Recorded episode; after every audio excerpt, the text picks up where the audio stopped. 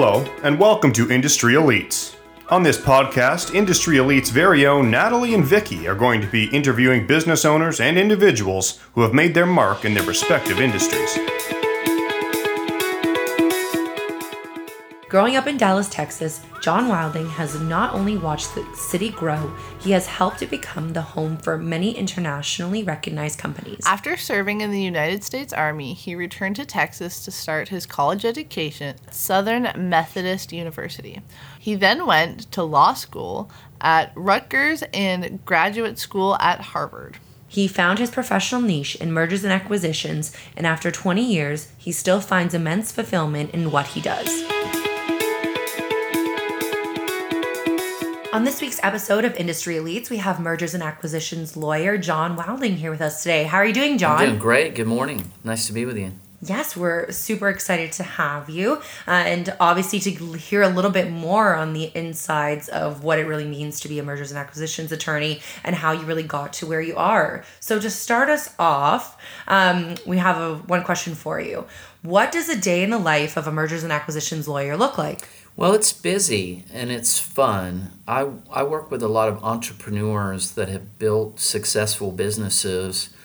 And because of that, they've got, you know, potential suitors approaching them about trying to partner with them on a go forward business or just buying their business outright. So, um, you know, often my best clients are sold and and that's quite rewarding, but it also means that I have to network quite a bit and get out and you know get my own deal pipeline and so i'm quite active in networking in the community and those kind of things. How would you find the best method for a lawyer to get out there and to network? Is there um, kind of you know like is there system set up for this or is this something that you is there a linkedin for lawyers? Yeah exactly. Well it's a great question. Um, when i'm representing entrepreneurs I found that all businesses do two things. They file a tax return and they have a bank account. And so I do a lot of my networking with the regional accounting firms and commercial bankers because their clients are the types of companies that I want to represent. Uh, and that's on the sell side of it. And on the buy side of it, I've kind of developed a separate network of private equity professionals and people that um, cater to investors and people that are investors. Sometimes my uh, seller clients make a lot of money and then they become buyer clients. And so, in some cases, it comes full circle there. But to specifically answer your question, I, I network pretty hard with the accounting firms and the banks. Okay. Um, so you just kind of mentioned there um, how you have you know clients that kind of turn full circle. They could be a buyer and then they're a seller. Um, how would you describe the best way that you obtain clients? Would you say most of them are kind of word of mouth referral, or do you get a lot of um, just kind of cold call tractions like, hi, I need a lawyer? How does that work? Well, it often starts with someone that's built a business and they start thinking about succession planning. They start thinking about you know, hey, I've had a lawyer to help me with, you know, some tough situations along the growth of my company, but I've never had a mergers and acquisitions lawyer.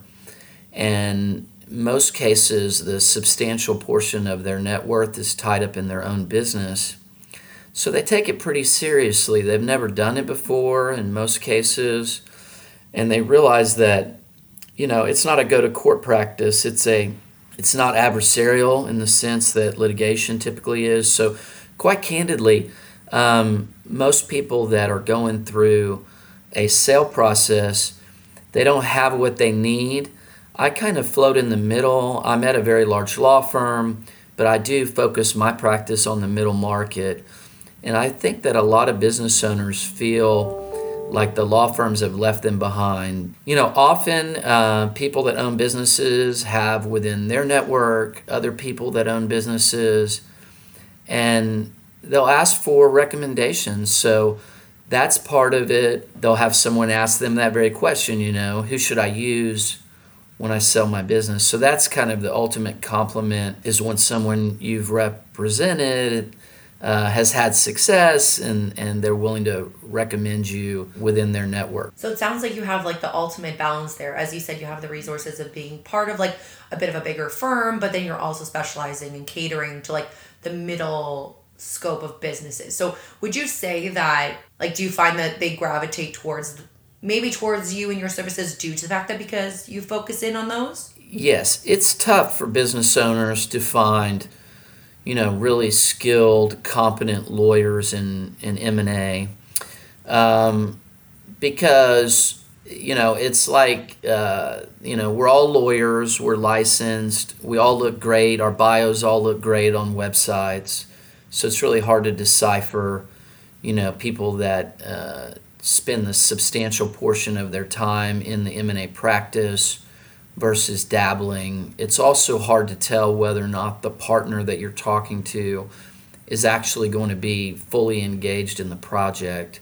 So that's something that I do when when someone hires me, they can feel very confident that the majority of the work and the time spent on the project is going to be me.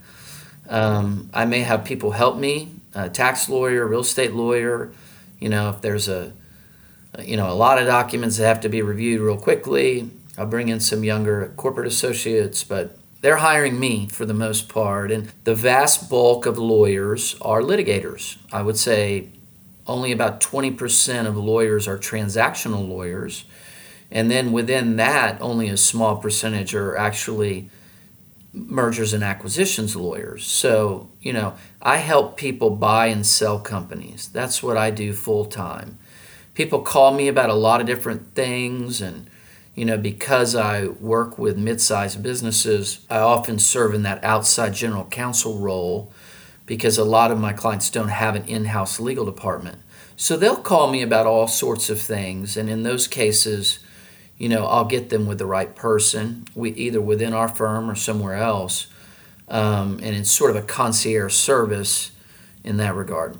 Oh, that's interesting. I mean, it's definitely beneficial, I'm sure. And like you said, the connections and how work in the interworkings work with being able to have the resources to connect your your clients to other individuals because you trust them i'm sure just adds the trust level that they have in you. So that's i'm sure definitely been beneficial. So to kind of go back a bit into why you got into law. So previously you had served in the military correct? And then you did your bachelor's degree. So what ultimately in your journey drew you then to want to become a lawyer well I did enlist in the Army in high school and I had that experience, and that uh, helped me to mature rather quickly. Um, and then I uh, went to community college, and you know that was somewhat of an extension of high school for me. Uh, but you know, I worked hard, and I got admitted uh, into Southern Methodist University in Dallas, where I live. Uh, and Southern Methodist University is a you know a beautiful private college in Dallas where it's obvious that um, you know if you get an opportunity to go to school there you're, you're really fortunate so i picked up on that and because of that i didn't want to just kind of go half speed uh, and so i put a lot of energy into that and once i had some success i started thinking about what i might do i was a liberal arts major so liberal arts majors pretty much have two choices. They can teach or they can go to law school. And so I went to law school and I was one of the only people that really enjoyed it in my class. I you know, I was always a smart guy, but I, I wasn't working hard enough until I got to SMU. And I, I think that's really what uh, opened up the possibility for me was just um, seeing that I'm that I might be able to get into a law school.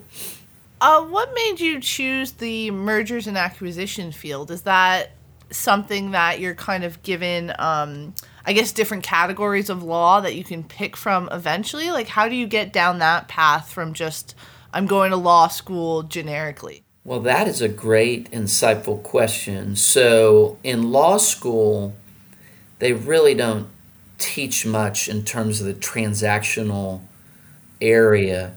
Everything is uh, case law taught. the Socratic method, whether whether you're taking a contracts class or a civil litigation class, civil procedure, you're learning the um, the substantive law through reading cases and reciting the facts of those cases and analyzing them. You're never really reading or editing a contract, so to speak. So, you know, they teach you how to think in law school like a lawyer, and they teach you the fundamental classes that are covered on your state bar exam. To specifically answer your question, I was recruited to a really nice law firm. They let us kind of our first year work in a few different areas to try to figure this out. I'm just good at connecting people and I'm extroverted and I enjoy networking.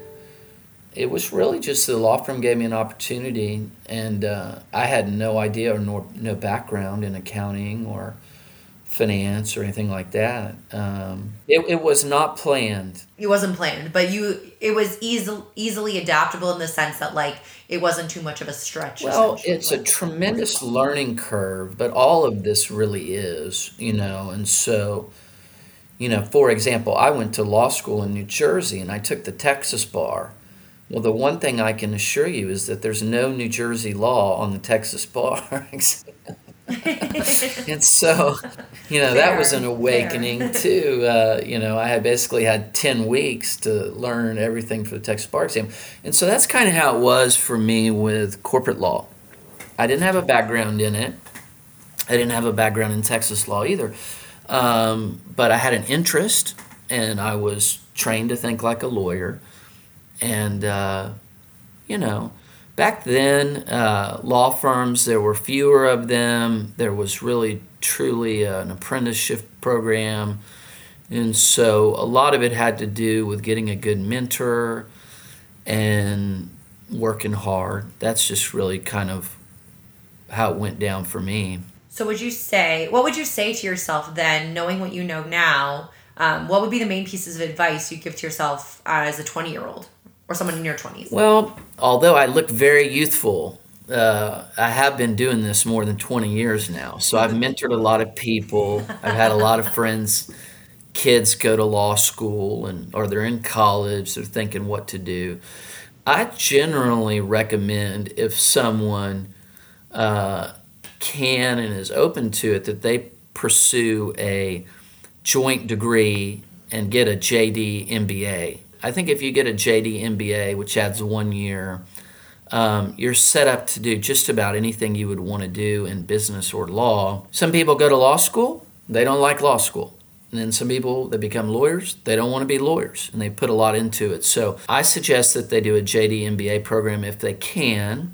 And then I suggest that people at least open their minds to the possibility of being a transactional lawyer. And I assure them that they don't need a degree, in accounting or finance to be successful in doing that. You know, again, just most lawyers, they don't even think about the fact that they could be a real estate lawyer, intellectual property lawyer, or a finance lawyer, or mergers and acquisitions lawyer. And so all of those are in demand uh, big time, and the, the, corporate practice is different. You work very hard around, you know, we have closings, and so that's where the intensity happens for us but you know you can usually do the work from anywhere in the world and you can usually anticipate when your busiest periods are going to be. I'm not going to lie, I had that thought um, when I was closing on my house last summer that I got into the wrong business. I definitely should have been a real estate lawyer because right. I gave this guy a lot of money to talk to him for five minutes. and just to print off a lot of what I would assume semi standard documents, you know, that's a, and not to dumb it down, don't get me wrong, but I was like, yeah, I definitely should have done that. Well, yes, you probably should have, but the um, you know, it just depends, right? With with what I do, mergers and acquisitions. You know, we have a form for everything. It, it sounds very generic. It's actually not. Those forms are developed over years for different types of transactions. I guess you could say the same thing about a doctor, right? You know, in the sense that he or she's trained to do one thing and they may be taking out your appendix, but once they cut you open, all kinds of other things happen, right? And uh, you have to. I'm sure. I'm definitely not suggesting what I do is life or death, but it's significant. You know, I mean, if you screw up the sale of a business and a bunch of lawsuits result, that's not what you want, and that's why you need somebody that really knows what they're doing, has a, a lot of experience in M&A, really to kind of eliminate the unexpected. There's always a little bit of unexpected, but there's foreseeable things.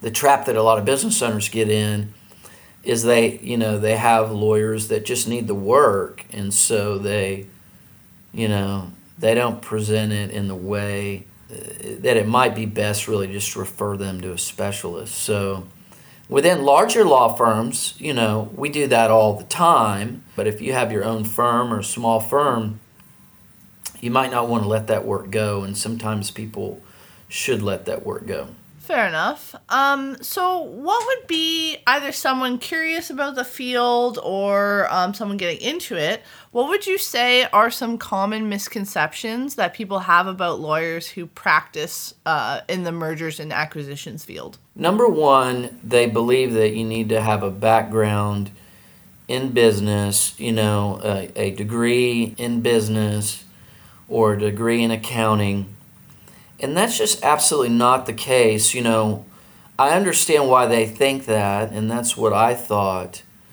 But as an M&A lawyer, I was taught in my first year that if I see the word tax, I don't even read it. I just go to my tax partner and have him or her read that because there's real consequences. And so, but to your specific question, you know, people should know that we have other specialties within the firm. So if we need to know specific accounting rules, we'll work with the accounting firm that the the company uses, or we'll recommend some accounting firms that we've worked with in the past. If it involves tax, we have tax specialists within our firm. So you don't need to be a bean counter or a number cruncher.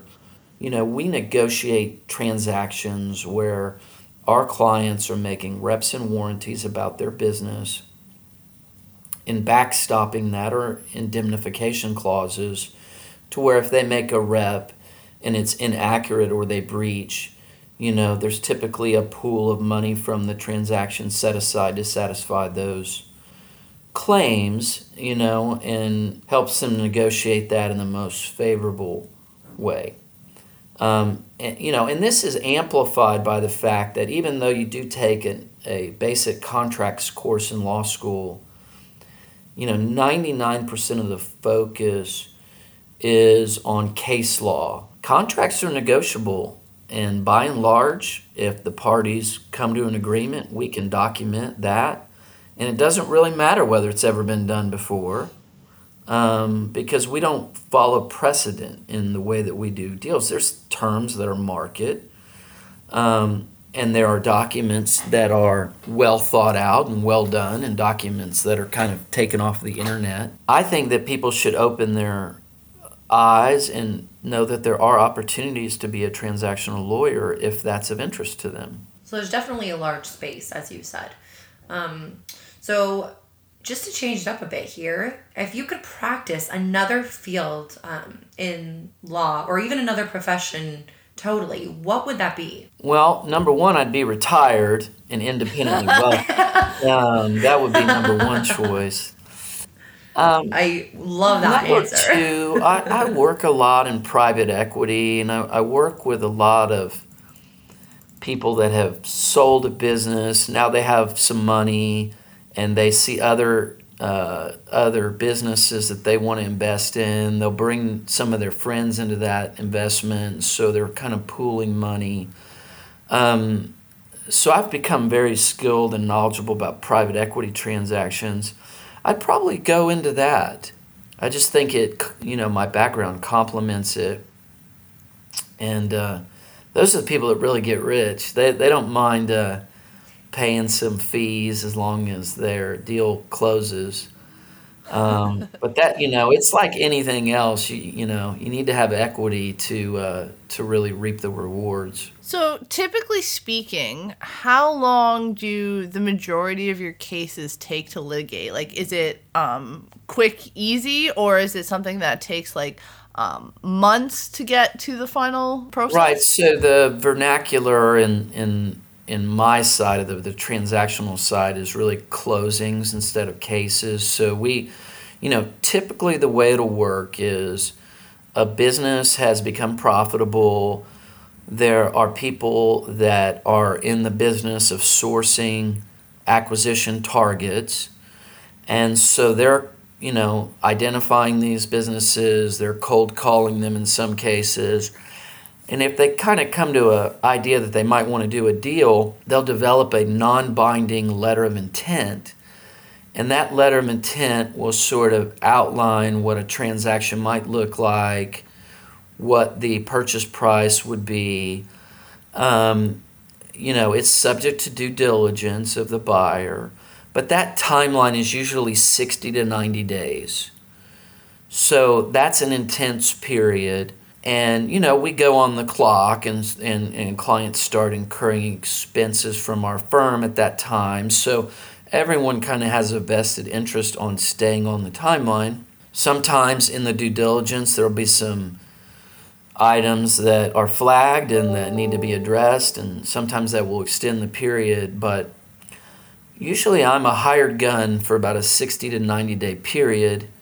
Um, we love to get in before that, you know, for a lot of reasons. One, we can come in on a really cost effective basis and help prep that company for sale. You know, so that helps the company a lot. And then it helps us to get our foot in the door for when a sizable transaction happens. You know, we're well positioned to get that engagement.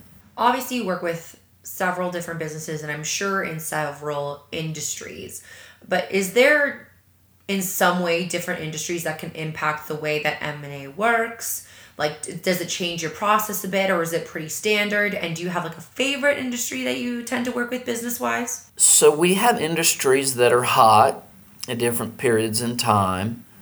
Um, I would say right now uh, the defense sector is pretty hot, and I would say right now that the you know energy, oil, and gas sector is pretty hot. Now I will tell you that those areas have not been hot in a while, and yes, mm-hmm. there's you know, it's almost like a special language. You, you know, one of you mentioned you did a real estate deal. Well, they've got all kinds of, you know, they speak their own language. They tend to want to structure their transactions as asset purchases versus equity purchases. Sometimes that uh, deals with, you know, wanting to avoid potential liabilities of the target. Um, so sometimes they'll just buy all the assets, but they will leave behind the liabilities and you can structure that in certain ways. I do work across multiple industries because I focus on the middle market. So in terms of, you know, earnings or EBITDAs, it's often referred, you know, my clients tend to be kind of 5 to to 20 million dollars of earnings or EBITDA. You know, they're sold at a multiple on those earnings. So you know, it's kind of like children in a way. You know, what's your favorite? You know, you're you probably do have a favorite, but your answer is always "I love them all," right? and so I kind of do love them Fair. all. I, I love the relationship that I'm able to build with my clients in that 60 to 90 day period. It's quite intense for me. It's quite intense for them. They've got to run a business and sell it at the same time. Often that transaction is highly confidential. You know, only a select small number of people within their organization will know that that may happen. And my skill set is just managing that process to a closing. So, whether it's a defense company or an energy company or a manufacturing company or a medical company, I've worked in all those areas multiple times. You know, if it's a real specialized area where they have their specialized language, like oil and gas or real estate, then you know, I work in a large, wonderful law firm where we have people with all those different skill sets that speak those languages. And so I'll bring them in as kind of the quarterback and they'll be uh, on the team. Uh, I just I love the um, football references because I just started getting into it last season, and I was like, I know what that means for once. All proud of myself, like yeah, There I know the go. quarterback. I love it. Um, it's actually a really funny side note on that. Uh, we were talking about uh, looking for different sponsors um, or sponsoring opportunities where we could, you know, throw our name in for sporting events. And um, I randomly said the Miami Dolphins, thinking it was hockey. There you go. Oh I my. It was really funny because my coworker called me out very hard for that. He's like, "Oh, you know, you knew, you knew a football team. Good for you." And I'm like, "Oh, I meant hockey." Well, I like where you're going with that. Though. Yeah. Nice weather in Miami. You know? That's what I was Yes. thinking about because I was like, we Yeah. could get you know the sponsor level tickets, like Miami. Exactly. Like, let's keep this going. Yep. Absolutely. I was really proud of myself for that, but Yeah, I mean, I know is. nothing. I know Roll Tide is Alabama. goodness. That's yes, it is. that is that is it. Uh, thank you, thank you. Very proud. Um, um, just to get back to it, you kind of mentioned um, certain industries are kind of slowing down that were once, I guess, hot for the lack of a better word. Um, would you say that? Generally speaking, um, COVID has affected these um, kind of through technology changes or anything in that sort. I realize we're kind of up on, on the up and up with that. Um, m- being the pandemic's kind of closing, but has that changed anything? It did. It, it really did. For me, it it was a little bit more impactful because I do work with privately held middle market companies, and you know they don't go through transactions every day, and so there there's a big networking and relationship building aspect to my practice, and you know when you shut down the whole world, uh, it makes it quite difficult to network. I always thought my practice was recession proof because, you know, I don't have the bulk of my business concentrated in one or two clients. And if, you know, in today's world, uh, you know, they'll hire a new general counsel and he or she will have their own favorite law firms. And so you can have a lot of business and then you have no business you know, I always design my practice to work with a lot of companies. And if one's sold, I'm always out looking for more opportunities. But I didn't develop a pandemic uh, resistant uh, practice. I actually found my partners that work with big companies, they did better during the pandemic because they don't really need a network as much. You know, they work with legal departments. I primarily work with law, uh, you know, entrepreneurs and decision makers, and so Zoom actually enhanced the touch for the law departments and the outside counsel. For me, I really just had to wait it out. To be honest with you, it's very frustrating. Um, it has come back a lot. I am very fortunate to be in the great state of Texas where we still value our liberty. I'm not trying to be political with that, but look, you know, that's the reality that was thrust upon us all. We were, you know, able to kind of freely roam, and then the next thing you know, we have to get shots and we have to wear masks. And, you know, I'm not a bad person, but I do talk out and speak out, and maybe it's the Army service that I have. But uh, I found out that. Um, you know, if you don't fight for some of these rights, you know, they'll be lost real quick. Yeah, actually, we just got our mask mandate was lifted uh, this week on Monday, and uh, I went to the grocery store for the first time, no mask, and it was weird. it Yeah, was, right. it, It felt. was. Yeah, it was felt weird. well two parts weird it was like because you're like oh wow people have the rest of the other half of their face so that was kind of interesting and uh, We all look yeah, exactly. again. And it, the smile. it was No really smile. funny too because my fiance was like, "Oh, I have to like shave my beard now. Like I have to deal with this because he just kind of hides it at work, right? Uh, Right. it's just That's so. right. it's just yeah. He's like the neck beard has to go. Total different Yeah.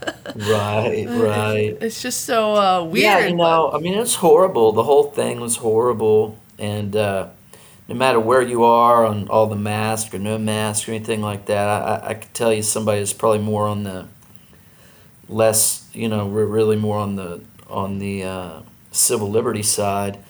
Uh, we, we all took it real serious. There's nobody that falls into my camp that didn't that doesn't recognize what a tragedy COVID was and is, and it's just a balance. You know, it's it's a balancing act, and uh, there was some real effort to vilify people that had a different point of view. And I've been around politics enough to know that uh, they don't always tell you the truth uh, that can be very, very impactful on somebody's daily life. Definitely. I think we're all happy to see, hopefully, this all behind us and to start kind of fresh and new with a new perspective and things getting back to normal. And I think we definitely have seen different places uh, had different speeds. So we're just lucky that we're we're on the up and up now, and we're, right. and we're moving out Absolutely. of it. Absolutely. To cl- Exactly. So to close off, um, to close off this podcast, we're so happy that you were able to join us. Is there anything you would like our listeners to know that we maybe didn't touch on? Well, I think that it's a big year. You know, we've got um, people in our country have probably spent too much time playing around on the internet and not enough time over the last couple of decades thinking about you know what it means to be American, what it what uh, other people's perspective of that is and so I'm hoping that we can, you know, get back to those kind of thoughts and build, you know, the American exceptionalism and strength that may, you know, that really the world has relied on. But I've really enjoyed talking about my favorite thing, which is, you know, mergers and acquisitions. And, you know, hopefully uh, people enjoy listening. And I sure appreciate your time. Yeah, definitely. We're happy to have you on. And uh, one thing I guess to say too is, uh, as a millennial, I am really sick of living through historical events. like I'm really, I'm really over this. like you yes. know, I can only imagine. You all, you know, there's some people that have never, you know, children. There's some children that have never gone to school without a mask. You know, it impacts generations of people. Definitely does. Uh, I think we'll only start to see that as time carries itself on to be able to see potentially what the repercussions of what everybody had gone through in these last two two and a half years. But yes we are so happy to have you on. We definitely discussed loads of topics of in terms of your industry and getting to know you a bit more. So we're super excited that we were able to do that. And thank you for joining thank us. thank you so much. Have a great day